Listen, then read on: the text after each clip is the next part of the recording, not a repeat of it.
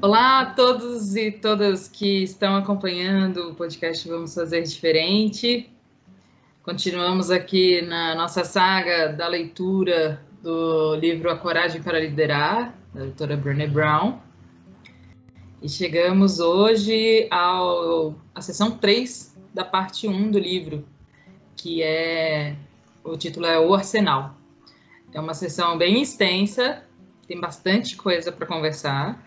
Inclusive, a gente decidiu aqui em conjunto que hoje a gente vai falar sobre metade dessa sessão só, porque não vai dar, senão a gente ia ter um podcast de três horas. Que não é o caso, a nossa necessidade aqui, a nossa vontade, né? Mas sejam bem-vindos, quem estiver aí participando, é, aliás, quem estiver acompanhando o podcast, quem estiver lendo o livro ou já leu, lembrem-se, são sempre bem-vindos a contribuir, dar feedback. Aliás, muito obrigada às pessoas que estão dando feedbacks para a gente, para a gente conseguir melhorar. É legal saber que vocês estão participando desse projeto junto com a gente.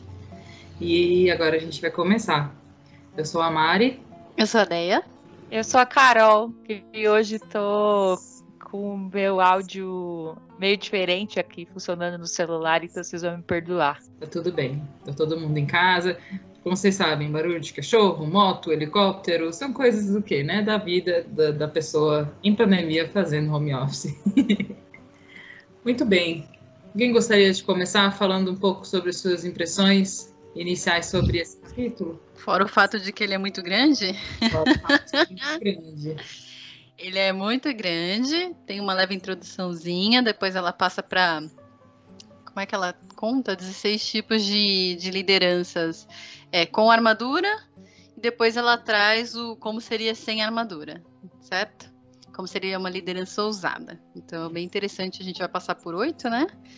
Acho que vai ser bem interessante a gente discutir, porque tem alguns que eu senti que ela trouxe algumas práticas que eu acho que, nossa, que da hora, vamos fazer. Tem outros que eu senti que a prática ficou um pouco alto nível e eu não saberia muito bem como aplicar. Acho que é legal a gente discutir isso. Acredito, pelo que eu li, que mais para frente ela vai trazer mais exemplos de práticas.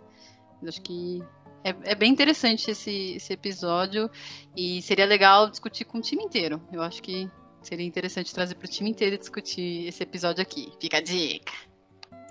É verdade. E eu acho que ela já começa nesse capítulo a dar algumas pinceladas de coisas que ela vai tratar mais para frente. Então a gente vai acabar falando aqui um pouco sobre vergonha, um pouco sobre ansiedade, mas são tópicos que ela toca, que ela fala com mais profundidade nos outros capítulos. Eu acho que a palavra principal desse aqui é a questão da integralidade, né? Que é a gente se munir de tudo que a gente tem e é daquilo que a gente é e poder exercer isso no nosso ambiente de trabalho, tanto com, enquanto liderança ou quanto pessoas que estão sendo lideradas também por alguém. E como aqui no foco dela, né, obviamente, a coragem para liderar é como essas lideranças precisam se portar diante desses cenários com armadura ou com ousadia. Ela, inclusive, começa o capítulo, todo capítulo ela começa com uma citação né? E esse ela começa dizendo que os líderes precisam dedicar uma quantidade razoável de tempo para lidar com medos e sentimentos, que é a citação dela que ela faz anteriormente. E a outra que ela faz é no passado os empregos dependiam dos músculos, agora dependem do cérebro, mas no futuro eles vão depender do coração. E aí ela fala bastante nessa introdução, né, antes dela trazer os, os pontos, né, os 16 pontos, né, ela fala sobre essa questão da máquina, né? E do quanto hoje a gente já tem máquinas que fazem coisas muito melhores do que nós. Máquinas fazem contas muito melhor do que nós, máquinas fazem análise estatística muito melhor do que nós. Só que tem coisas que máquinas não fazem, que é sentir. E aí ela traz que a ironia que existe em todo tipo de autoproteção, ela fala muito de autoproteção e de como a gente se protege e desse lance da gente não querer sentir. Ela traz a coisa da autoproteção no sentido de da gente não querer sentir. Aí ela fala, a ironia que existe em todo tipo de autoproteção é que ao mesmo tempo que estamos preocupados com a possibilidade de que a inteligência artificial tome nossos empregos e desumanizem o trabalho, estamos intencionalmente ou não criando culturas que, em vez de valorizar dons exclusivos do coração, tentam bloqueá-los. Então, assim, a gente luta contra a máquina para tentar se igualar ou ser melhor do que ela, esquecendo que a gente nunca vai ser melhor do que ela nas coisas que ela faz. A gente deveria se focar nas coisas que ela não faz. Me pegou bastante. Eu também é, peguei essa parte né, citação, achei ótimo. Porque eu acho que, para mim, define de fato, assim, principalmente a gente que está trabalhando com, né, com trabalho do conhecimento e tudo mais, mas é, também na, na, nas nessas empresas em que a gente vê cada vez mais, principalmente manufatura e tudo mais, que os robôs de fato estão fazendo o que os humanos faziam, né? Então a ideia não é tipo as pessoas vão ficar sem trabalho, né? É que essas pessoas vão conseguir trabalhos mais que estão ligados mais ao seu conhecimento do que necessariamente a um trabalho mais braçal. Então, como a gente reestrutura esse ambiente de trabalho, reestrutura essas possibilidades para reencaixar essas pessoas que, que hoje, né, estão lá, não estão mais apertando o, o, o, parafusinho, que geralmente é a metáfora que a gente usa. É. E talvez novos tipos de empregos surjam, né? Porque uh, eu sinto que existiu um movimento, eu sinto não, né? A gente teve um movimento na né, primeira revolução industrial, segunda revolução industrial, isso já acontecia. Tipo, ah, a máquina vai tomar nossos empregos e não sei o quê. E aí a gente começou a se focar muito em criar empregos que constroem essas máquinas. Né? A gente tem essas, essas áreas de estudo sendo muito valorizadas, justamente porque são tecnologia, desenvolvimento, são, que é a galera que desenvolve essas inteligências, que desenvolve essas máquinas que hoje a gente depende tanto. Só que não dá para todo mundo fazer só isso. Não dá para todo mundo só desenvolver máquinas maravilhosas e fazer manutenção em máquinas maravilhosas. E a gente nem deveria. Tem tantas outras coisas que a gente poderia estar tá fazendo, tem tantas outras coisas nas quais a gente poderia estar tá se focando do que nisso. Acabou, né? Chega. Vamos, vamos tentar olhar de um outro jeito. Já tem bastante gente construindo máquina e codando código. Tem uma hora que ela fala sobre plenitude, né? O quanto é importante a gente ser integral, que nem a Mari falou, da gente ser a gente mesmo e ser aceito como a gente é. E aí ela cita um psicanalista chamado Jim Hollis que fala sobre o ego, que a gente é muito mais que o nosso ego, que a gente usa muito o ego para a gente se proteger, porque o ego quer ser aprovado, né? Ele quer ser querido, ele quer ser amado, ele se preocupa muito com o que o outro tá pensando. Eu gostei muito de uma hora que ele fala que a gente a gente não veio aqui para isso, a gente não veio aqui para buscar aprovação, a gente veio para ser a gente mesmo. Então ele fala: não estamos aqui para nos encaixar, ser equilibrados ou servir de modelo para os outros. Estamos aqui para ser excêntricos, diferentes, talvez estranhos, talvez simplesmente para adicionar um pedacinho nosso, de nossos pequenos egos desajeitados, ao grande mosaico do ser. Achei incrível. É, achei ótimo também. E é, tem uma outra parte que, que ela traz que eu achei que é interessante, né? Que ela fala de que é para protegermos o ego e nos encaixarmos que buscamos uma armadura, quando achamos que há risco de não recebermos aprovação ou respeito porque podemos estar errados, ou não ter todas as respostas, ou podemos travar e não parecer inteligentes o bastante. Nós também criamos um bloqueio quando os nossos sentimentos podem ser percebidos pelos outros de um jeito que não podemos gerir ou controlar. Se eu for sincero sobre como me sinto, serei mal interpretado, julgado, visto como fraco? Será que a minha vulnerabilidade vai mudar a maneira como você enxerga a mim e a minha capacidade? E aí ela, come, ela emenda sobre o, o, processo da vergonha, né? De a gente ter a vergonha de errar, de ser a gente mesmo, de se mostrar vulnerável, de perguntar por quê, de dizer não sei, mas eu vou aprender.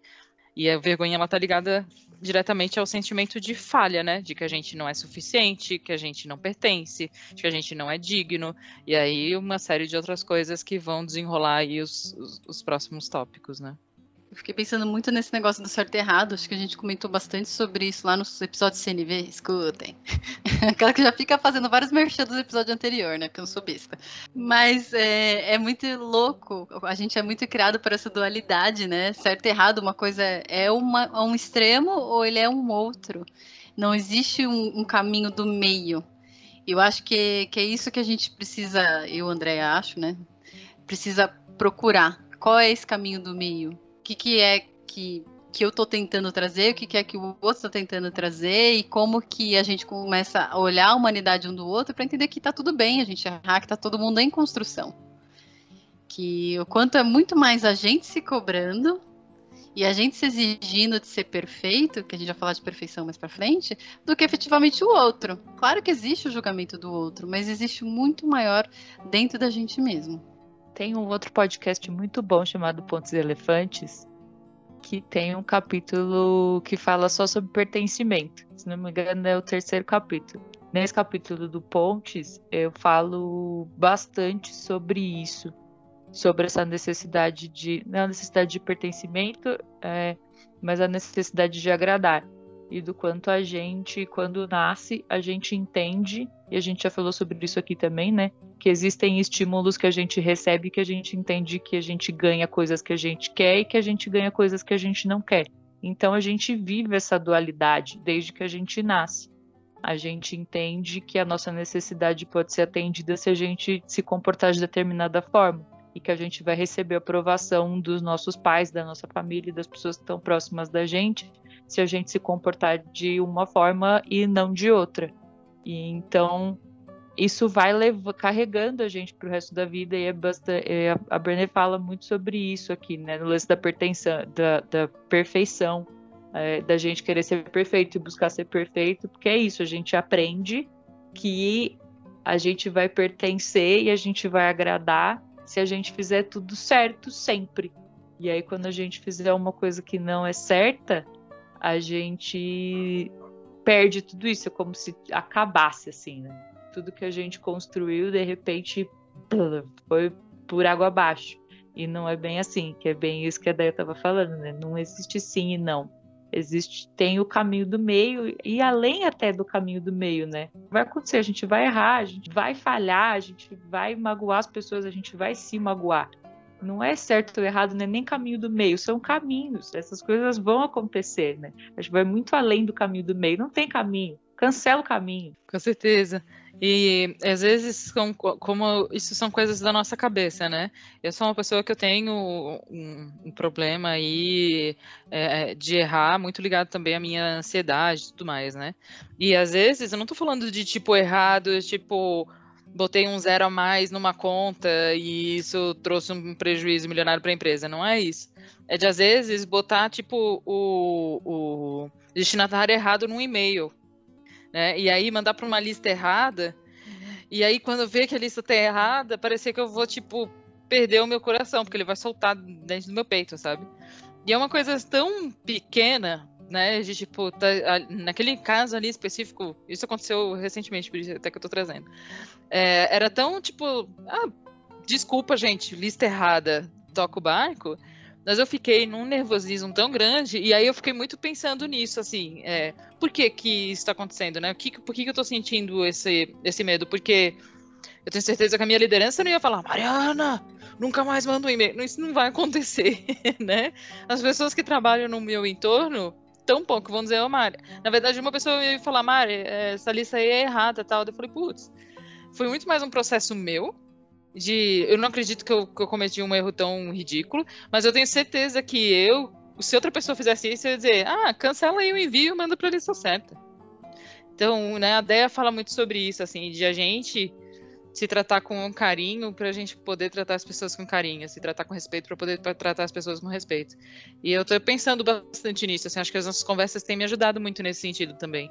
Acho que foi a primeira vez que eu fiz uma cagadinha pequenininha, tipo, falta de atenção, em que eu sentei e falei, por que, que eu tô me sentindo dessa forma? E no final das contas não cheguei a nenhuma conclusão, a não ser que eu sou uma besta. Tirando isso, tá tudo bem. Você não é uma besta. Você pode ter se tratado um pequeno momento como brincadeira. Mas esse negócio do carinho é muito real. É, é, eu aprendi isso com esse. Eu tava falando pra Mari esses dias. Do, eu tava sem querer entrei numa live. sem querer entrei numa live. Eu tava assistindo uma live de um professor meu. E ele me chamou no meio da live. Eu, tipo, oi, toda despenteada, cagada, tudo bem. E aí eu tava falando pra ele o quanto eu tinha medo de palestrar. O quanto isso pra mim, é, às vezes online não é tão difícil, mas assim, presencial. E aí ele falou pra mim, André, você já reparou o quanto você é, pode não estar tá tendo carinho pelo seu erro, pelo seu processo, pelo seu caminho. E se você também não está tendo carinho pelo seu processo, você provavelmente não está tendo carinho com o próximo. Você já pensou se você está sendo babaca com o outro também? Aí eu. É, eu que eu acho que a gente pode começar a entrar nos, nos pontos que ela trouxe, né? Ela fala aqui de liderança com armadura e liderança com ousadia. E ela traz 16 situações é, que podem ser tratadas com armadura e podem ser tratadas com ousadia. A primeira delas é na liderança com armadura é estimular o perfeccionismo e promover o medo de falhar, e com ousadia é demonstrar e encorajar o empenho saudável, a empatia e a autocompaixão. Dito isso, eu queria emendar na fala da Déia, muito massa isso que você trouxe da, da, sobre a live e tal, né, sobre a gente pensar, principalmente falando do perfeccionismo, que é, poxa, o quanto, se eu não estou respeitando esse processo para mim, o quanto será que eu estou respeitando o processo dos outros e o quanto será que eu não estou sendo perfeccionista pelos outros? E aí citando a Brené, né, que ela fala que o perfeccionismo não é uma maneira de evitar a vergonha, ele é uma forma de vergonha. Né? A gente tenta se abraçar nesse perfeccionismo e nessa ideia de que a gente vai sempre fazer tudo certo, de que a gente sempre tem alguma coisa para criticar, porque no fundo a gente deseja desesperadamente ser melhor. E aí quando a gente se agarra nesse perfeccionismo, porque o perfeccionismo ele vem com a crítica. Ele vem com a autocrítica excessiva e ele vem com a crítica excessiva ao outro. Porque a gente se blinda nessa armadura de ah, eu sou uma pessoa que está sempre certa e eu vou sempre fazer as melhores escolhas é, e eu vou sempre prestar atenção em tudo porque nada passa por mim. É, e na verdade isso é só um mecanismo nosso para desesperadamente querer provar que a gente está sempre certo. E que a, ou que a gente tem vergonha de estar tá errado. Né? A gente fica ali se apegando naquilo e, mano, imagina você ter um chefe assim, que nada tá bom nunca. Que tudo que você faz, ele fala, ah, mas faltou isso aqui, ah, mas não sei o quê, ele não sei o que lá, e blá blá blá, e blá blá blá. Todo mundo teve chefe assim, todo mundo teve. Que só critica que tudo que ele faz está certo, que só ele tem as respostas, e mesmo quando ele não tem as respostas, ele dá uma desconversada, assim, né, quando ele erra. É, é isso aí, é porque uma pessoa, no fundo, tem vergonha de estar tá errada. Não quer estar errada, porque isso é a síndrome do impostor acontecendo, né? Isso vai provar que ela está errada e aí, tipo, acaba é o certo e errado. Acabou tudo, acabou a carreira dela, ela vai ser demitida, ela nunca vai ser aceita, ninguém nunca mais vai gostar dela. É terrível, é um sentimento terrível, terrível. Eu tô aqui falando, eu sofro disso, a terapia já me ajudou bastante, mas é. Quantas vezes já não me peguei nisso, de criticar o outro e de me criticar? Acho que todo mundo, de alguma forma, passa por isso, até pela nossa criação, que eu tava falando, né? A gente acredita que o amor, ele é condicional. E a partir do momento que ele é condicional, então eu não posso errar, porque aí eu não vou ser amado, eu não vou pertencer. E eu gostei muito de uma frase que ela colocou aqui, que o perfeccionismo é autodestrutivo. Pelo simples fato de que perfeição não existe. Palmas para essa mulher. Palmas. É uma meta inatingível. Lógico, não existe. Por que, que a gente percorre tanto? É tanto medo de falhar. E acho que é isso. Tudo que a gente quer, no fundo, é pertencer, é ser amado. O negócio para mim da, do perfeccionismo, eu acho que foi muito bom esse, essa, essa parte do livro para mim, porque eu tinha uma visão um pouco diferente do que ela traz. Ela traz bem esmiuçado ali, né, o, o conceito. É, mas é a parte que ela traz de que se eu parecer perfeito e fizer tudo com perfeição, eu posso evitar ou minimizar os sentimentos dolorosos de culpa, julgamento e vergonha. Então é um pouco assim, não é só de fazer a coisa bem feita, mas é de, de usar isso como uma garantia para não ter nenhum tipo de posição. Eu, eu, ouvi muito isso na minha vida, assim, de tipo, não deixa o rabo para os outros pisarem. Não deixa o rabo para os outros pisarem. E eu ficar desesperada para não deixar, tipo, sabe, nenhum fio de nada para para nada dar errado ou nada cair, para ninguém me expor, para eu não ter que explicar coisas que eu não queria explicar. Sabe coisas assim na vida?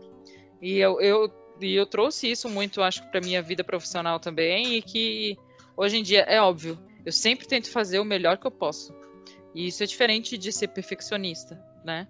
Fazer o, a melhor forma uh, daquilo que eu acredito com a competência que eu tenho hoje, o conhecimento que eu tenho hoje, que provavelmente vai ser diferente do que eu tenho amanhã. É muito de, dessa, dessa armadura mesmo. Eu, eu vejo hoje que o perfeccionismo é a armadura uma das armaduras de fato mais pesadas que alguém pode carregar na, na vida profissional. Tem até um meme aí que fala, né? Tipo, ah, qual é o seu, seu principal defeito? Perfeccionismo. Porque as pessoas veem isso como uma coisa boa, né? De que, tipo, né, só tenta os detalhes, isso aqui. E não tem nada disso, né? É, tem a ver com, com tentar fazer tudo de uma maneira super blindada, quadrada, dentro do procedimento, do não sei o quê. Não ter ousadia, não ter coragem, não ter inovação em muitos sentidos, né? Então eu gostei bastante, assim. E aí que ela trouxe do demonstrar e encorajar um empenho saudável, empatia e autocompaixão, para mim é um dos principais, de fato, objetivos e desafios de uma liderança. Acho que até por isso que ela trouxe isso como um primeiro tópico, né? Porque eu acho que foi o que mais apareceu nas pesquisas dela. E eu super me, me conectei com isso, assim. Eu gostei muito, mas dúvida. Não ficou muito claro aqui para mim o como. Ah, ela fala assim: conversa sobre perfeccionismo dentro de equipes confiáveis e corajosas. Podem ser restauradoras e poderosas. Eu posso chegar em qualquer equipe e fazer isso? Ou como que eu defino que uma equipe é confiável e corajosa? O que eu entendi, tá, Deia? Com primeiro equipes confiáveis e corajosas. Acho que é muito do que ela já estava conversando anteriormente. Né? Se é um time que ainda tem muitas armaduras, e essas armaduras ainda precisam se desconstruir. A conversa sobre perfeccionismo não é agora. Né? Acho que outras conversas precisam acontecer, conversas sobre coragem, conversas sobre vulnerabilidade, né? Essas outras conversas sobre confiança, elas precisam acontecer talvez antes disso, porque aqui e aí o que eu entendo quando ela diz de conversa sobre perfeccionismo que ela fala: o objetivo é esclarecer onde, como equipe, estamos mais propensos a ser engolidos pelo perfeccionismo. Então, é assim: o que, que a gente está fazendo no nosso trabalho que é excelência e o que a gente está fazendo que é excesso, né, que é perfeccionismo, que é o lance da ousadia. Porque quando a gente é muito perfeccionista, a nossa tendência é ficar no que é seguro. E quando a gente fica no que é seguro, a gente faz o que todo mundo está fazendo que é um trabalho, para não dizer outra palavra, medíocre, porque está todo mundo fazendo.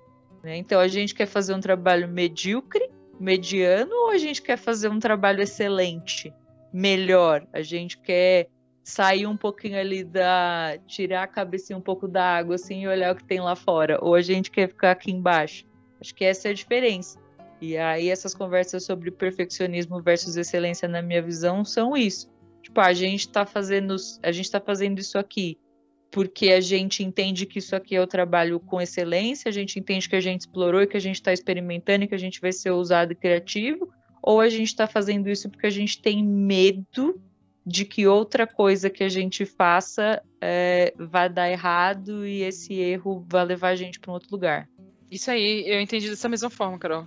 E de, tipo, a gente começar a identificar dentro do, né, de um time ali, do, do grupo de pessoas que tá, tá trabalhando, sei lá, é, quais são as atividades, talvez, que a gente tá levando ao perfeccionismo. Então, sei lá, né, pensei aqui X, não sei se faz sentido. Sei lá, um relatório que demora uma semana para ser feito porque ele passa por 10 aprovações, sabe? Alguma coisa assim. É, ah, porque tem que olhar a vírgula do, do, do, do, da vírgula do vírgula. Ou porque a cor não bate com não sei o que, não sei o que. Tipo. E, é, ou então, né, quando a gente está fazendo um produto, ah, mas o produto ele tem que sair dessa forma, porque se não tiver esse botão, ele não vai fazer sentido. Pô, será que não vai, sabe? Acho que até no nosso trabalho com agilidade eu vejo muito assim que a gente vem quebrar um pouco desse lance do perfeccionismo e não do antes feito do que perfeito, sabe?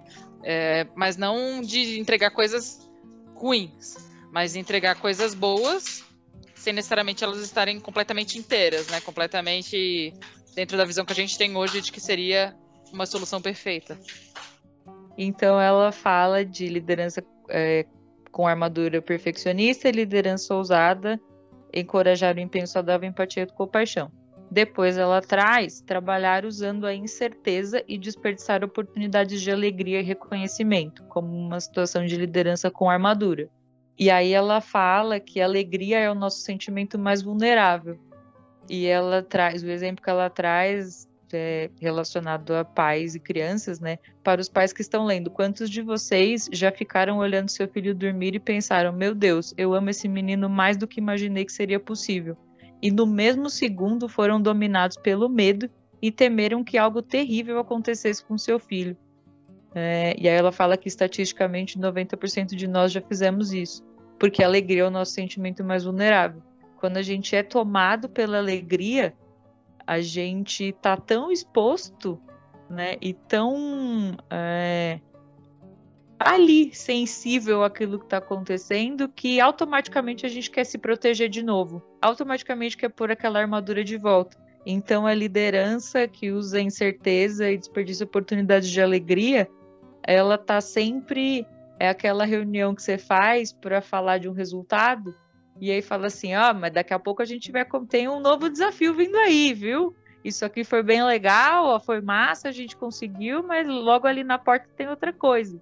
Então não dá chance para alegria, porque se a gente bobear, vão engolir a gente vivo. E essa essa liderança que ele exemplifica aqui. Sim, ela fala que um dos motivos, né, que o pessoal não comemora é porque eles acham que se parar um tempo para recuperar o fôlego vai atrair desgraça e alguma coisa vai dar errado. E a outra coisa é, é, o medo de que os empregados fiquem tipo tirem o pé do acelerador e fiquem acomodados.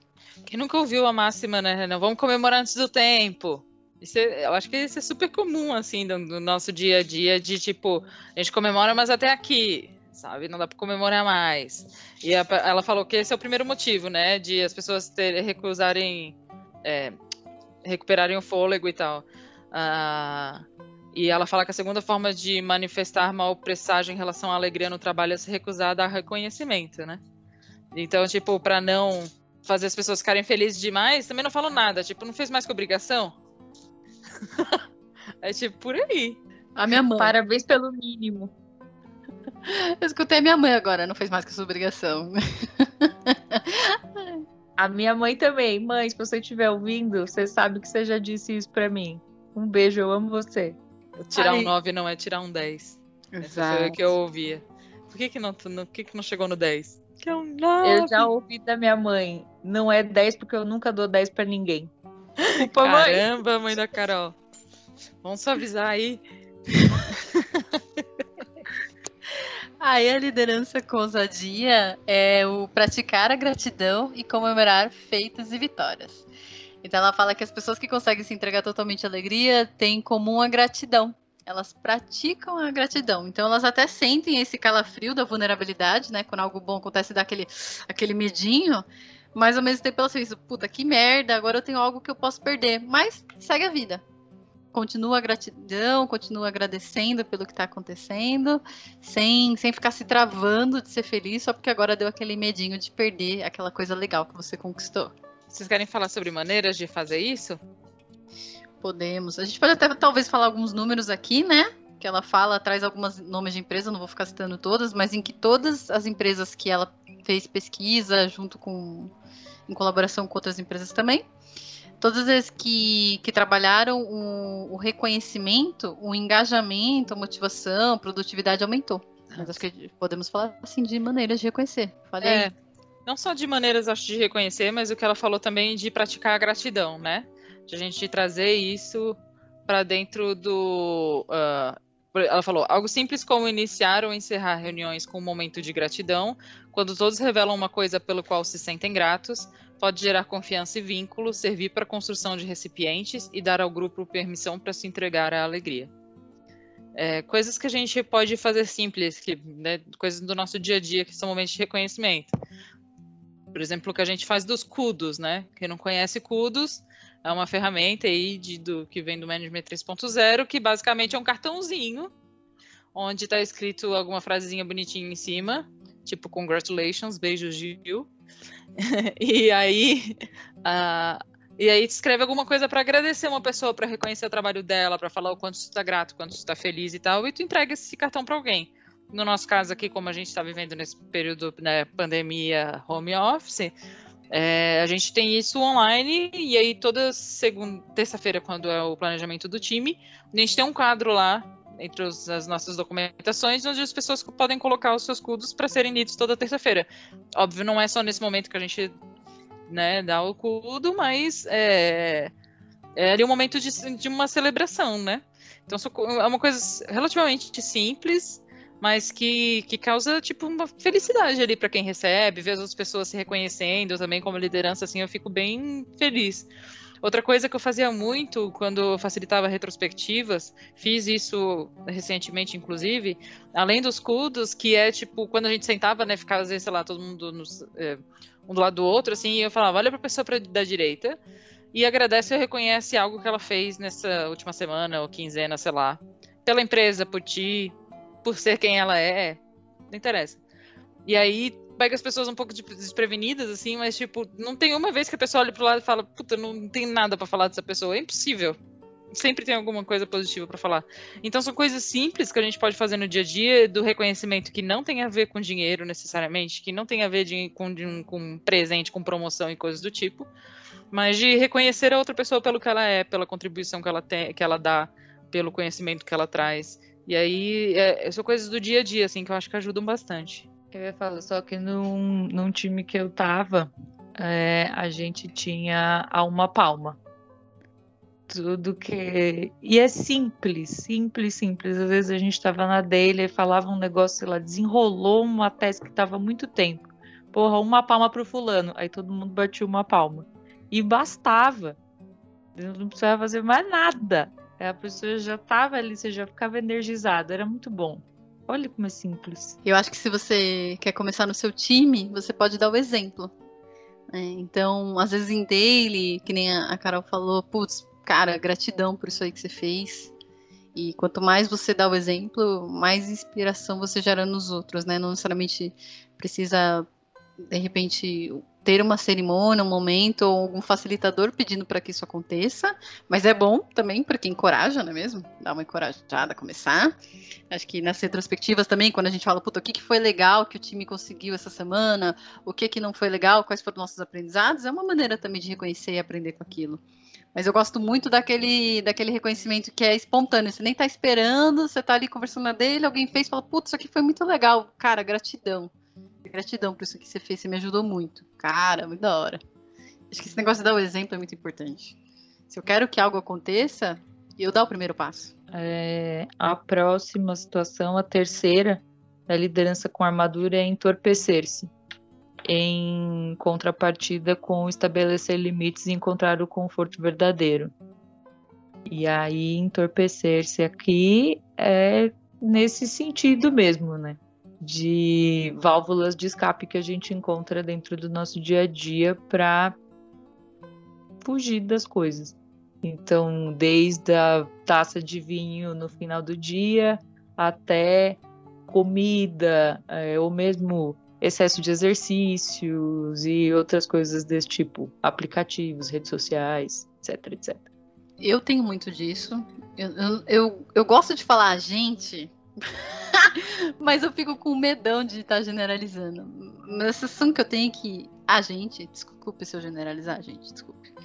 Mas que a gente, de certa forma, acaba aprendendo a fazer isso. Acaba aprendendo a comer por recompensa, a beber mais do que deveria porque é bonito, sabe, ligar a TV ou ficar nas redes sociais ao invés de, de, sentir realmente o que a gente precisa.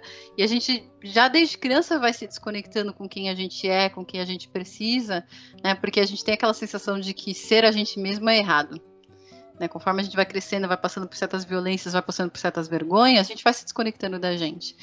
E aí a gente começa a cada vez mais se entorpecer e não conseguir lidar com nossos sentimentos, nossas necessidades necessidades. Mas acho que eu também tenho muito essa questão de, de, de, me distrair. E acho que o ano de 2020, estamos em 2021, para quem está nos ouvindo no futuro, estamos agora em janeiro de 2021, mas 2020 teve a pandemia, não é mesmo? Ainda estamos nela. Não, não saiu vacina ainda. e 2020 impediu. O que, que ele impediu? Ele impediu da gente se distrair demais. Porque antes eu tinha um problema, eu saía para conversar com alguma amiga, eu ia beber, eu ia comer um bagulho. Agora eu tô dentro de casa trancada. Eu tenho que lidar com meus problemas. Eu não consigo fugir de mim mesma. Foi um ano super desafiador, mas foi um ano de crescimento também para mim. Tem uma frase que ela traz aqui, antes dessas que a, que a Deia falou, que é a consequência do entorpecimento ou do alívio da tensão não são as mesmas do vício, mas ainda assim elas são graves e marcantes por um motivo. Não é possível entorpecer os sentimentos de forma seletiva. Se entorpecemos a escuridão, também entorpecemos a luz. Se fugimos da dor e do desconforto, acabamos fugindo da alegria, do amor, do pertencimento e das outras emoções que dão sentido às nossas vidas. Então, o entorpecer, né, ele, ele é uma distração no final para as coisas que a gente não quer lidar. Que é isso que a Dé falou, né? Agora, num ano de pandemia, a gente se viu obrigado a lidar com a gente mesmo porque a gente não tinha para onde fugir. E muitas pessoas se entorpeceram dentro de suas próprias casas, né? Porque o frenesi que a gente teve também de todo mundo fazendo 50 cursos quando a pandemia começou, fazendo atividade física, fazendo dieta, fazendo pão, assistindo live. Todas essas coisas eram formas de se entorpecer, eram formas de fugir das coisas que eram necessárias de lidar. Né? Então não é só o, não é só a bebida, né? Não é só as coisas que a gente relaciona realmente com vícios. É tudo que nos distrai daquilo que a gente não quer lidar. E aí no dia a dia de trabalho isso é muito difícil, né? Porque a gente vai lidar com problemas, não só problemas pessoais, aí falando de, de integralidade, mas falando de questões do próprio trabalho, né? Um servidor que sai do ar até um e-mail que eu mandei para a lista errada. É, e para a gente tentar se distrair dessas coisas e não lidar com elas é dois palitos. Dizer assim, ah, tudo bem, não é isso, ou então, ai, nossa, realmente é muito difícil, é muito grave, mas eu não quero pensar nisso agora. Vou me distrair, vou fazer outra coisa. E a gente é mestre nisso.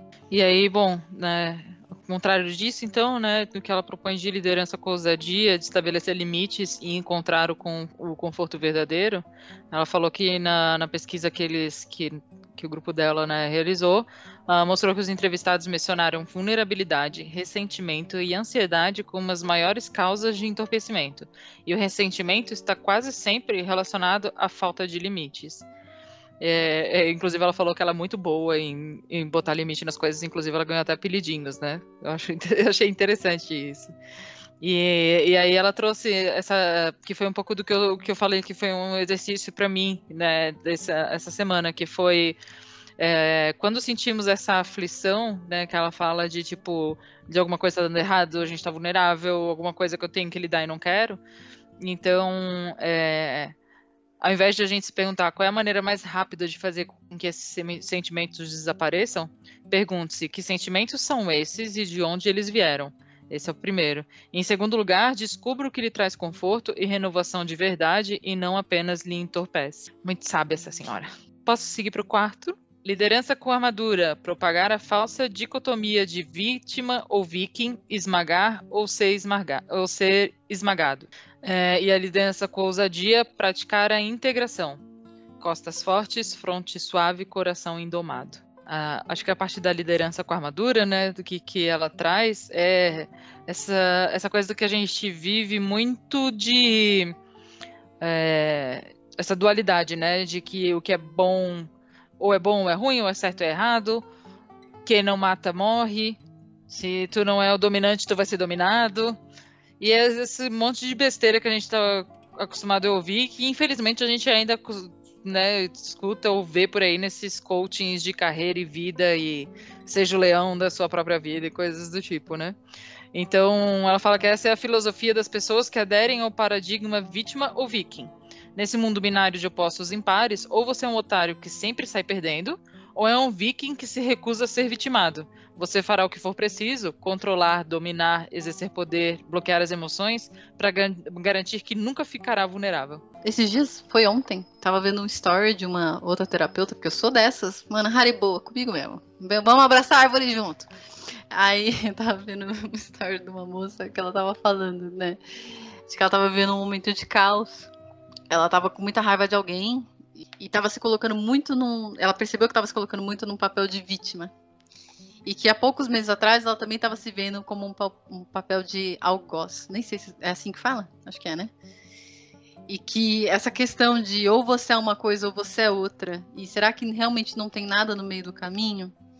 E o quanto você precisa é, admitir para você mesmo que às vezes tudo bem, às vezes você vai ser a pessoa que está sofrendo, às vezes você é a pessoa que está fazendo alguém sofrer, às vezes você é um pouco dos dois, sabe? E, e tudo que que às vezes eu vejo no outro como meu algoz e me incomoda é porque eu tenho dentro de mim e eu não quero admitir. Ou eu não sei expressar, ou eu não sei lidar. E ficou muito forte isso para mim, né? Porque eu também eu sou uma pessoa que se incomoda muito com com rispidez, com hostilidade, né? Só, por quê? Porque eu sei o quanto eu sou capaz de fazer isso, eu sei o quanto eu reprimo isso e não permito colocar para fora. E eu tenho que reconhecer em mim que eu também sou agressiva, que eu também sou uma pessoa que, que é violenta, sabe? E quanto isso é importante, porque quando você reconhece isso em você, você para de tentar culpar o outro. Você olha para si. Né? E você escolhe fazer de uma maneira diferente dali para frente. Então o outro nada mais é que um espelho para algo que a gente precisa trabalhar.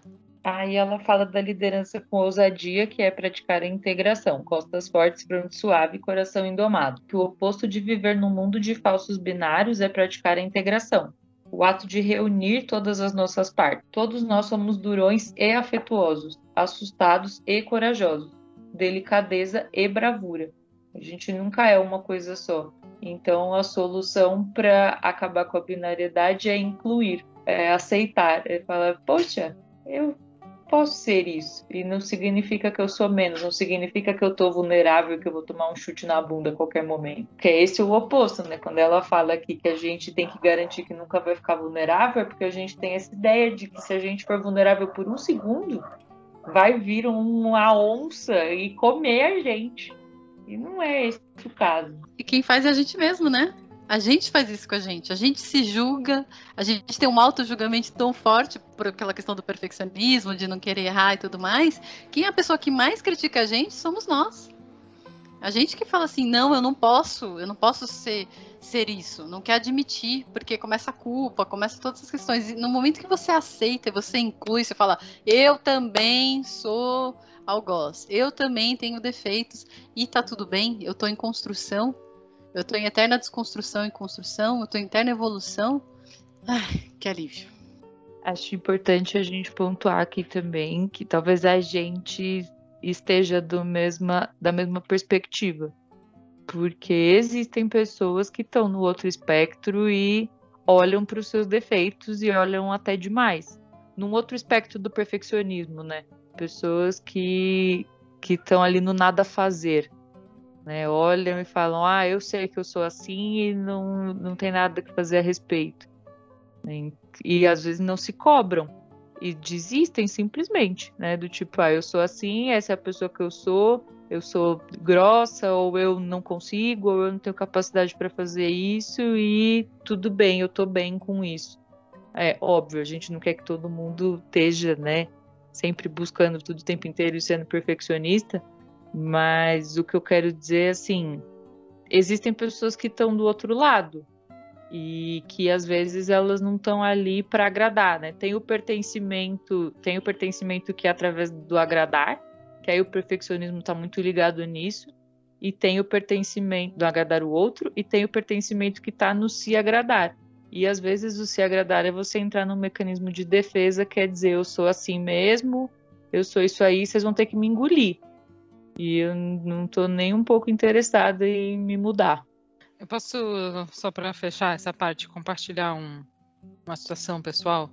A gente tem uma prática, né, que também vem do Management 3.0, que é o Move Motivators, que são umas cartinhas em que a gente fala sobre o que, que nos motiva, né? Então tem ali uma série de coisas, falando de liberdade, curiosidade, é, ordem, coisas do tipo. Uma dessas cartas é a aceitação. Eu notei, é, assim, eu faço movimentos verdes há muitos anos, aqui né, né, onde, no contexto que eu tô agora, três anos pelo menos. E a carta de aceitação é uma carta que sempre ficou para trás, para mim. Não é uma coisa importante, sabe? Isso não é uma coisa que eu me importo, não que eu não me importo, mas não é uma coisa que eu invisto esforço, de alguma maneira, né? E eu notei que, é, principalmente depois que eu assumi um papel uh, um cargo de gestão formal, ainda mais recentemente, né, de tipo de uma alta liderança considerada dentro da empresa, assim, a carta de aceitação ela veio muito para frente. Por que, que eu tô falando isso, né? o fato de eu não querer mudar o meu comportamento e a forma como eu sou e a forma como eu faço gestão de pessoas e como eu lidero por causa do meu cargo. Eu fiquei muito insegura com relação a isso. Porque eu tenho esse jeito brincalhão de chamar os outros de amigos, de sair para tomar cerveja no, no boteco da esquina, é, de fazer amizade e sair com as pessoas. Uh, eu tenho uma maneira de lidar e de falar com as coisas de uma maneira muito diferente do que a maioria das pessoas que eu acho que tem cargos parecidos com o meu. E eu fiquei muito, muito insegura de manter isso, sabe? E eu achei que eu, em algum momento, ia ser uma vítima, nesse caso aqui da, do viking da vítima, do tipo assim, esses tubarões aí vão me comer com farofa, né? É, e teve que ser uma decisão muito forte minha de falar, eu não vou mudar. Só porque eu tenho agora um cargo maior ainda de liderança e de gestão e tudo mais. É claro que em alguns momentos eu preciso adequar um pouco a minha comunicação, o meu comportamento, dependendo do ambiente. Até porque não é todo mundo meu amigo, não é todo mundo que gosta de mim, como as pessoas que no geral estão no, no dia a dia comigo, né? Mas para mim é, foi, um, foi um despertar mesmo, assim, um ato de vulnerabilidade, eu acho, da minha parte, tomar consciência disso, de que assim, eu vou peitar de que dá para fazer alta gestão de um jeito leve, se quiser. Não precisa, né? Porque tem gente que é fechada e tá tudo bem, não tem problema também. Mas o fato de eu não ser não pode ser um limitador para mim e não pode me tornar uma vítima por causa disso. Ou de alguém achar que o fato de eu ser brincalhona, falar gíria e é, diminuiria o meu conhecimento a minha capacidade e o meu poder de realização nessa posição, né? Então, quando eu li essa parte aí de ser alguma coisa ou outra, eu tive que passar por esse dilema, assim, achei que seria interessante compartilhar, porque foi um negócio difícil para mim, mas que eu tô lidando bem, eu acho, até o momento. Antes de você começar a ler, vamos agradecer a Mari por compartilhar essa história dela. A gente não vai falar nada. Porra, Mari. Você falou uma história mó massa. É um puta de um exemplo de integralidade, um exemplo de liderança ousada né, de você não não se render para aquilo que as pessoas estão dizendo que você tem que ser nessa posição que você está ocupando, né, de quanto mais líder você é, menos vulnerável você tem que ser, menos sentimentos você tem que ter. Porra, é um ótimo exemplo, é um exemplo do caramba daquilo que a gente está falando aqui. Aí eu fiquei, a gente vai ficar quieto? Falar sobre isso? Obrigada, Carol. Agora a gente pode passar para o próximo. Beleza. É, bom, cinco, liderança com armadura. Então, ser um sabe-tudo e estar sempre certo. E a liderança com ousadia, ser um aprendiz e fazer bem feito. É, a única frase que eu destaquei desse, desse tópico, que eu acho que ele se explica por si mesmo, né, de ser um sabe-tudo e estar sempre certo, é que o conhecimento também pode se tornar um problema de cultura quando somente certas pessoas são valorizadas como conhecedoras. Acho que isso é bastante comum né, em empresas hierarquizadas, em que parece que quanto mais alto tu tá, mais conhecimento tu tem, logo aquela pessoa tem a palavra final, ou, ou só essa pessoa pode falar. É, ela trouxe um, um exemplo de de um cara que foi contratado por uma experiência de 20 anos e que ele passou um ano na empresa sem poder se colocar nas reuniões porque ele não tinha o mesmo cargo das outras pessoas que estavam nesse mesmo lugar. Então, é, é, eu sempre tenho a resposta para tudo, né? E aí, acho que junto com uma série de coisas que ela já trouxe antes, que é sempre ter resposta para tudo, não estar tá aberto a falar, não sei, vou pesquisar, não estar tá aberto a ouvir e aprender com pessoas que estão começando. A gente vê bastante isso, assim, quando eu falo sobre feedback no, no, nos treinamentos e tal, sobre a importância de a gente ouvir feedback de todas as pessoas que estão convivendo com a gente, independente do é, do cargo, da posição, do, do né, da, da, maturidade profissional que essa pessoa tem, porque todo mundo tem alguma coisa diferente para te colocar, uma possibilidade nova para construir junto, né? Então é muito para mim é muito fraco e muito vazio sempre ser a pessoa com razão dentro da sala, sabe? Sempre ser a pessoa que tem a resposta para tudo dentro da sala, porque isso perde uma possibilidade tão grande de aprender alguma coisa, de construir uma coisa nova, criativa, assim, que para mim são tópicos que já tá tão passado que eu não sei nem que triste que ele ainda tá aqui. Então, alto, né? É, tipo, que ela, ela trouxe pela é, pela lista, né, das coisas que aparecem mais nas pesquisas, e esse seu 5 é um negócio que eu falo, nossa, sério? A gente ainda precisa falar sobre isso? Não, precisa. Acho que eu, eu já vejo isso como, pelo menos das experiências dos times que eu passei, né? Já vejo isso como uma coisa até frequente. E vejo isso muito relacionado também com medo de errar. Né? Então eu preciso falar que eu sei, eu não posso. E aí, quando alguém questiona ou dá uma opinião diferente da tua, eu fico tão assim de. Tão, com tanto medo de estar errado que eu respondo de uma maneira frustrada, de uma maneira irritada. Então, para mim, um, sinal muito forte de desse medo de errar é quando a pessoa responde de uma maneira mais irritadiça quando ela é questionada. Porque ela não se permite estar tá, tá errada. E tá tudo bem, às vezes você só tá questionando para poder entender um pouco mais, ou você tá questionando, ou você tá realmente discordando e tudo bem. Né? Mas existe um medo tão grande de errar que você não consegue processar aquilo. O medo é tão grande que você já. Ah, mas como assim? Você está dizendo que eu estou errado? E, tipo, às vezes não, você só está discordando. É, e eu vejo isso como uma coisa bastante comum, para falar bem a verdade, nos times que eu, que eu passei. Além do desse estar sempre certo num movimento perfeccionista, eu enxergo um outro ponto que é a segurança né? Não tá, acho que soa como estar sempre certo, né? Soa como ter todas as respostas, quando o fundo pode ser eu tenho medo de fazer diferente disso que está aqui. Né? Então não é nem assim, ah, eu, eu acho que eu tô certo, eu, eu acho que eu tenho que estar tá sempre certo porque é isso, aquilo. Não é. Eu só sei fazer desse jeito. Né? Eu, só, eu só tenho essa perspectiva sobre isso. Então, vamos continuar fazendo do meu jeito, que do meu jeito funciona. Né? E aí você cria esses grandes especialistas nos assuntos. E também porque outras pessoas dentro do time às vezes não estão interessadas em, em, se aprofundar naquilo também pelo medo, aí pelo medo de errar, né? É, então você cada vez deixa mais aquilo, ah, tal assunto é de tal pessoa tal assunto é de tal pessoa. E aí essas pessoas também se se debruçam nisso, né? Se apoiam nisso, né? Também como um movimento de segurança. Então, ah, desse assunto eu consigo falar. É tipo eu com planilha. Falar, é, desse assunto eu sei falar. Isso aqui eu sei fazer. Gráfico e tal, não sei o que, Power BI, isso aqui você pode deixar que eu me viro. Mas não significa que eu tenho todas as respostas. Não significa que eu vou estar sempre certa nesses assuntos. Só que a gente tende a criar esse movimento. Nunca erra essa Carol, viu? eu estrago, toda vez eu estrago as coisas, eu fico falando aqui, eu trago uns, uns trem que ninguém estava pensando. Traz Mas é verdades. É, eu falo, eu tô falando e falo muito por mim. Quantas vezes eu não tive medo, né, de olhar e falar e de, e de soar assim, e no fim você acaba soando mesmo como uma sabe tudo, né? Você fala, não, vamos fazer assim porque assim funciona. Não, nem, nem vamos tentar desse outro jeito aí, porque a gente não tem tempo, ou tem essa, essa, essa chance de dar errado, então não vamos nem começar. E aí fica lá a outra, cuzona. Tá sempre certa, sempre quer fazer do jeito dela.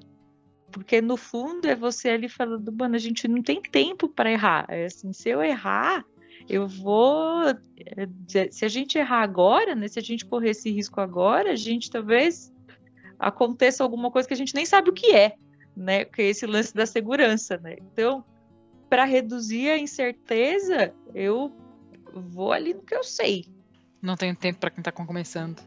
É que ó, a incerteza também que ela fala antes, né? Do trabalhar usando a incerteza e desperdiçar oportunidades de alegria. Acho que tem um pouco a ver com isso também. A Deia tá rindo ali. Passando mal, Deia, tá tudo bem? Muito Suzana, Vieira. Bom, e então a liderança com, com ousadia é ser um aprendiz e fazer bem feito. Basicamente é isso, se colocar numa posição de aprendizado, de que outras pessoas vão te trazer outros pontos de vista, que é possível crescer, que a gente tem que conversar sobre as coisas, explicar, dar contexto. É, e aí sim a gente poder criar uma coisa nova a partir do, do, do, conhecimento que a gente tem, né? Que é muito importante, assim. Então não é só ir lá e mandar fazer, e aí faz aí o que eu tô mandando e acabou.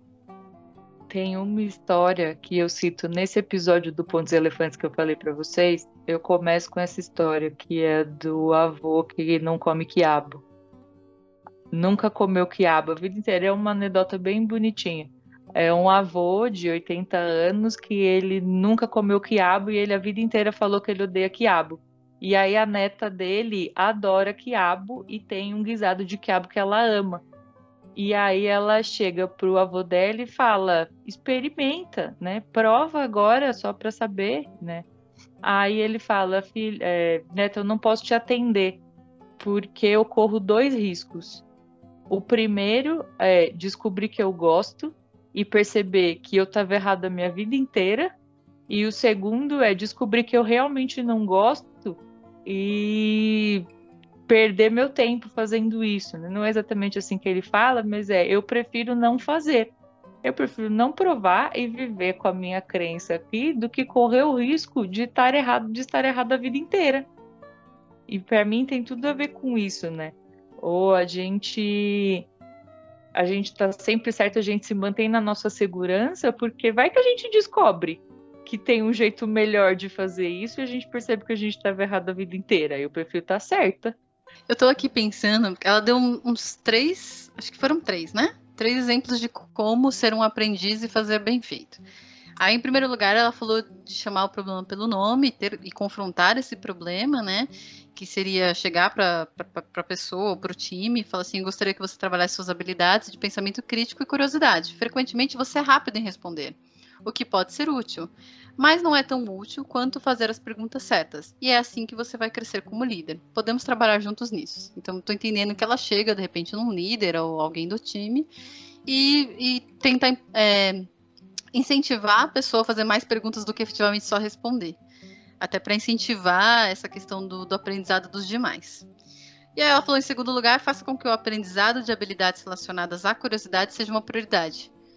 Em terceiro, reconheça e recompense ótimas perguntas e exemplos de não sei, mas gostaria de descobrir. Dúvida. Nesse segundo aqui, ó. Faça com que o aprendizado de habilidades relacionadas à curiosidade seja uma prioridade. Como é que faz isso? Olha, eu vejo que, por exemplo, um momento que a gente tem do dropão é, é uma boa maneira para explicar o que é o dropão, né, que é bem esquisito, né?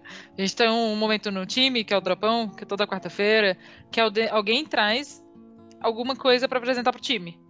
Que seja do próprio time, que seja um aprendizado pessoal, alguma coisa legal para compartilhar. A gente começou isso com drops de 15 minutos e virou dropão porque virou uma hora.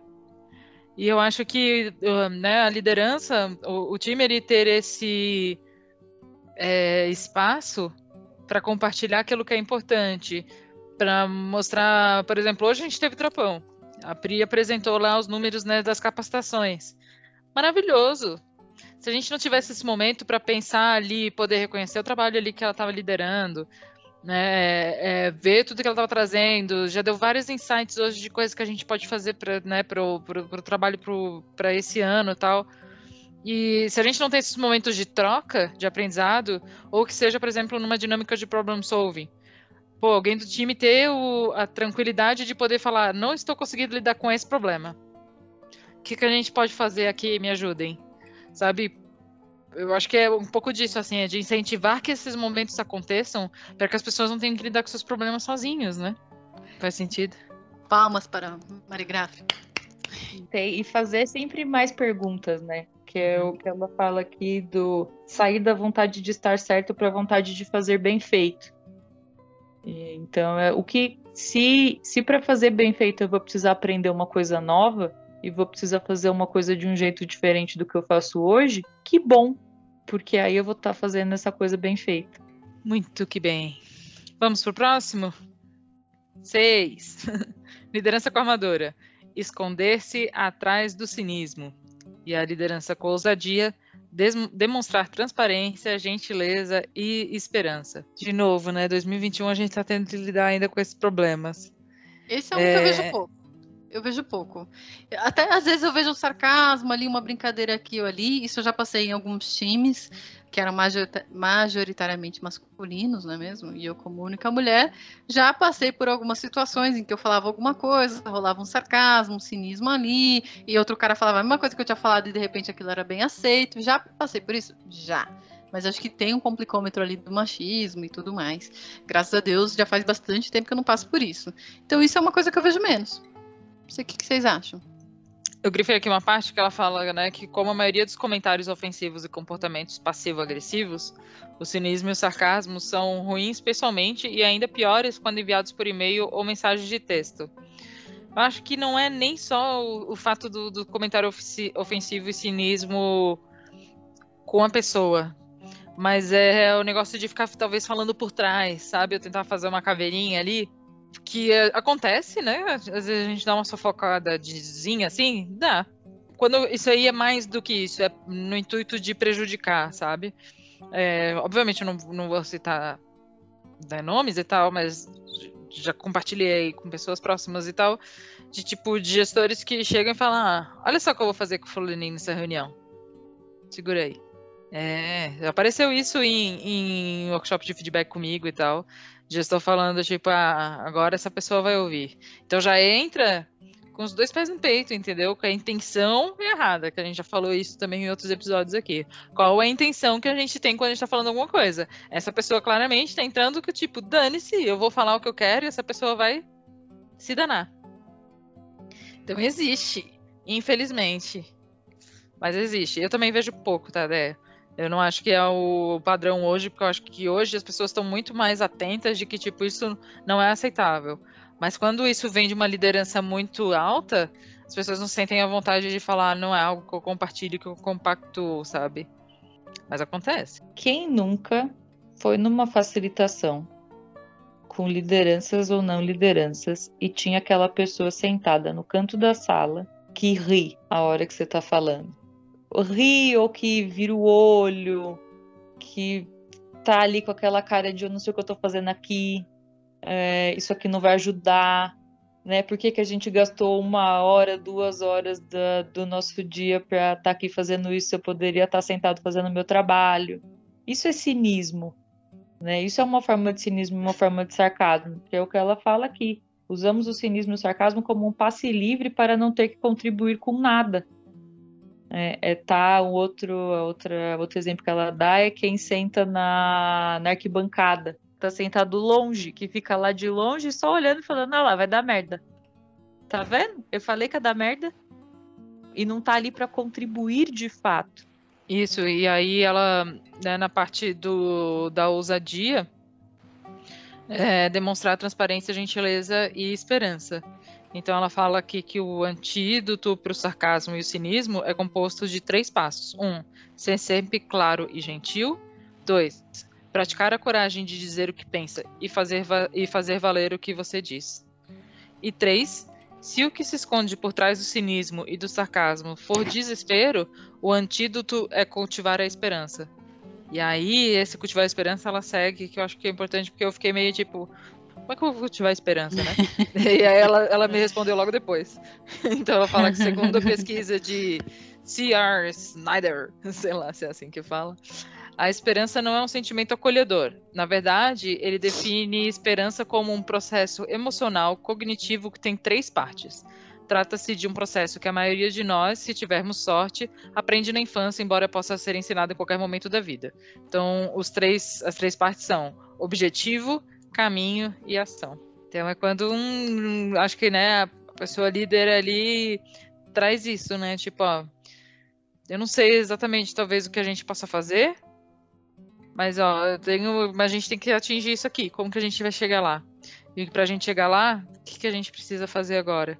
Ao invés de falar ou de sentar na mesa e ficar olhando o celular, eu vou falar, é, eu sabia que esse povo não ia dar conta sabe? Coisas assim. Não pode só contar com a área X. Nossa, isso acontece muito.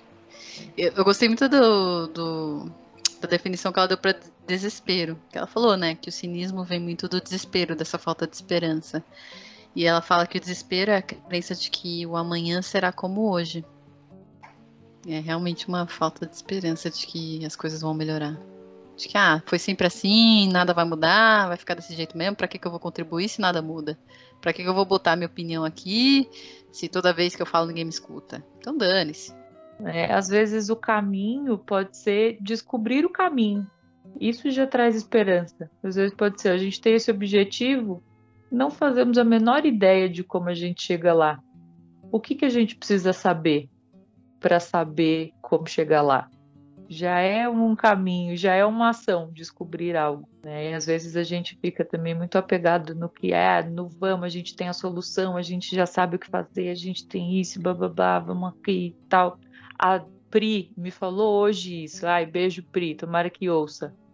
Ela chegou para mim ela, que ela estava estudando, né, umas coisas e ela leu em algum lugar que a lâmpada não foi inventada fazendo melhoria contínua de vela. E é muito verdade isso, né? Às vezes a gente fica apegado num caminho ali, apegado numa coisa que não vai levar a gente para o nosso objetivo. E tem a ver com as outras coisas que a gente falou aqui também, mas me lembrou muito isso, me conectou. Sensacional. Eu escutei uma frase esses dias relacionada que falava assim: que se você quer mudança, você precisa de ruptura. Se você quer melhoria, é, aí você vai fazendo evoluções pequenas e tal. Mas se você quer uma mudança de verdade, você precisa fazer uma ruptura.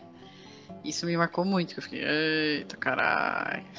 Não, Kaizen, Kaikaku e coisas assim, né? Que essa galera já vem trabalhando antes da gente há muito tempo. Vamos pro próximo? 7. Liderança com armadura. Usar a crítica como forma de autoproteção. A liderança com ousadia, contribuir e correr riscos. É, o que eu gostei nessa parte, né, a parte que eu grifei aqui que eu achei interessante, né? Ela fala da, da crítica como forma de autoproteção. Ela fala que existem duas formas de crítica que podem ser pouco mais difíceis de reconhecer, que é a nostalgia e o exército invisível. Eu achei maravilhoso. Às vezes, quando surge uma nova ideia, a reação instintiva é: não é assim que nós fazemos. Ou nunca fizemos isso dessa maneira. O passado é muito usado para criticar o pensamento diferente. Também é possível usar o exército invisível, que é o nós não queremos mudar o rumo, ou nós não gostamos da direção que você está dando ao projeto. Esse de usar o exército invisível é, e que pode ser usado das duas formas, que é né, no nós nunca fizemos isso aqui, nós não funcionamos assim. Essa, juntar essas duas coisas é, é, é da, da, né, para depreciar o trabalho do outro é um negócio que é muito difícil de quebrar nas pessoas, cara. Porque, primeiro, a gente, como a Dennis falou, né? A gente já tem. A gente, eu tô falando. Costuma generalizar, então a gente, nós, né, fazemos e tal. É muito difícil falar em primeira pessoa. Mas usar isso conscientemente do tipo. É quase. Eu não sei, eu vejo isso quase como um negócio da, da da, da, da, das patricinhas no colégio, sabe? Você não pode andar com a gente. Aqui a gente não sei o que, sabe? É uma coisa meio tipo grupinho e a gente é fechado e aqui é fechamento e ninguém entra. E tem uma, acho que tem um, um, um, negócio aí também. É claro que junta tudo que ela falou, né? Ego, perfeccionismo, tudo mais. Mas de, de tipo, não, não quero que esse tipo de gente que não é como eu, como o meu grupinho, como as pessoas que eu acredito que deveriam se, se comportar, venha aqui falar como que eu tenho que fazer o meu trabalho. Tem outra coisa também, que é usar o agente para se eximir da responsabilidade. Porque uma coisa é dizer, eu não quero que isso seja feito dessa forma. Ou eu não concordo. Outra coisa é dizer, a gente não trabalha assim aqui que é o lance do agente, né? A, a gente entra no plural, aí falando aqui agora, né? Aí posso até falar como eu, nesse caso. Eu tenho a tendência de entrar no plural quando eu não quero me expor. Então é muito mais fácil eu dizer agente e colocar esse exército invisível em volta de mim do que dizer eu não acho isso. Ou dizer eu sinto isso né? Porque também a gente pode usar no positivo. Ah, eu sinto isso, ou eu tenho essa visão. É muito diferente da gente dizer a gente, né? Porque aí a gente, é, aí a gente não tá só. Né? Quando eu falo isso, você, você se sente menos sozinho. Quando na verdade você tá só. Essa questão da vulnerabilidade, né? Porque quando eu digo eu, eu tenho que me expor. O que que eu sinto? O que que eu preciso? O que eu tô querendo cuidar e eu não tô conseguindo? Que necessidade minha não tá sendo atendida? E às vezes eu nem sei. Eu só tô ali criticando porque eu não consigo nem fazer um pedido claro. Né? Então eu vou criticar e dizer que a gente não faz assim, a gente nunca fez assim, nós achamos que tal coisa. E achei muito engraçado que ela, ela fala que quando alguém vem com o exército invisível, ela, pergunta, ela tem vontade de perguntar: A gente quem? Tem um rato aí no seu bolso? é muito engraçado. Mas é, e, e eu nem eu nem culpabilizo, eu entendo. Todo mundo tem medo de ser vulnerável, né? Todo mundo tem medo de ir lá e, e assumir essa responsa e falar, cara, não tá legal para mim. Porque a gente tem medo de estar sozinho nessa. Então, a, a liderança com a ousadia é contribuir e correr riscos, né? Ela trouxe uma frase que eu achei bem bonita, assim. E é logo depois ela fala: No fim do dia, da semana, da minha vida, eu quero poder dizer que contribuí mais do que critiquei. Simples assim. Se você se vir liderando uma equipe ou cultura em que as críticas superam as contribuições, tome uma decisão consciente e firme que não mais é, e firme de não mais recompensar as críticas. Para mim foi tipo zerou, pode fechar a conta aí. Tá tudo certo. Sim, eu tive num time uma vez também, tinha um cara que toda vez que alguém dava opinião, o cara fazia, não, mas isso não vai dar certo por causa disso. Para toda solução que alguém trazia, ele trazia um problema. Não, não sei o quê. Principalmente quando era eu que trazia, né? Porque no caso, mulher. E aí eu fiquei, caralho, como é que eu vou lidar com isso? Como é que eu vou lidar com isso? E vira e mexe eu facilitando, e isso, eu sentia que isso matava a criatividade. Porque a cada ideia que, que as pessoas traziam, ele vinha com não. E uma crítica, não uma crítica, não uma crítica. Até uma hora que a Nath, Nath Manha, beijo pra você, me deu uma dica e virou e perguntou assim: por que, que você não pergunta para ele qual é a sua, é, qual é a sua sugestão? Nossa, mas funcionou tão bem. Toda vez que ele vinha com uma crítica, ele ficava, não, não sei o que, não vai dar certo, não, não sei o que. Sabe, o Cavaleiro do Apocalipse, pode falar assim? Não sei se fala assim. Eu falava assim, ah, entendi, entendi, você tá com medo de tal coisa. Qual que é a sua sugestão, então? Da, da, da. De repente ele passou a ser uma pessoa colaborativa. De repente ele começou a trazer mais opinião do que efetivamente crítica. Obrigada, Nath.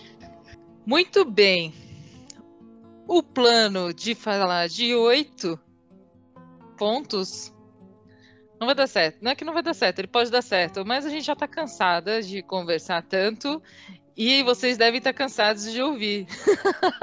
Porque tá grande aqui. Mas é, a gente tá achando que talvez os próximos tópicos a gente possa tratar num próximo episódio, porque como a gente falou no comecinho, esse é um capítulo grande, traz muita reflexão. Vocês ouviram aqui a gente falando sobre muitas coisas.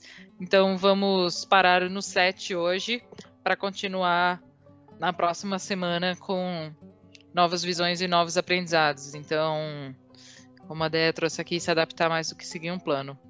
É a coisa certa a se fazer hoje. Certo? Meninas, obrigada pela discussão. Sim. Obrigada, Mari. Obrigada, ideia. Foi ótimo, mas eu realmente eu tô cansada. Eu gostaria de ter essa discussão num outro dia. Eu poderia falar sobre esses assuntos muito tempo, mas é que a gente está gravando à noite, então a gente já teve todo dia de outras discussões. então é isso, gente. Aprenda também a respeitar seus tempos aí, ó. Fica a dica de hoje desse pequeno trio. Ok? Espero que vocês estejam gostando de novo. Busquem a gente para trocar ideias, falar sugestão de próximo livro. A gente já está chegando na metade desse. É, ou já até passou, nem sei. É, não estamos na metade ainda. Não? Nossa Não. Senhora. Falta Mas... bem pouquinho para metade, estamos quase lá. Exato. Então, dá tempo ainda de correr atrás se quiser para ouvir os próximos. É, conversem com a gente, a gente gosta muito de. Do que a gente está trazendo aqui não é só porque a gente acha necessário, porque.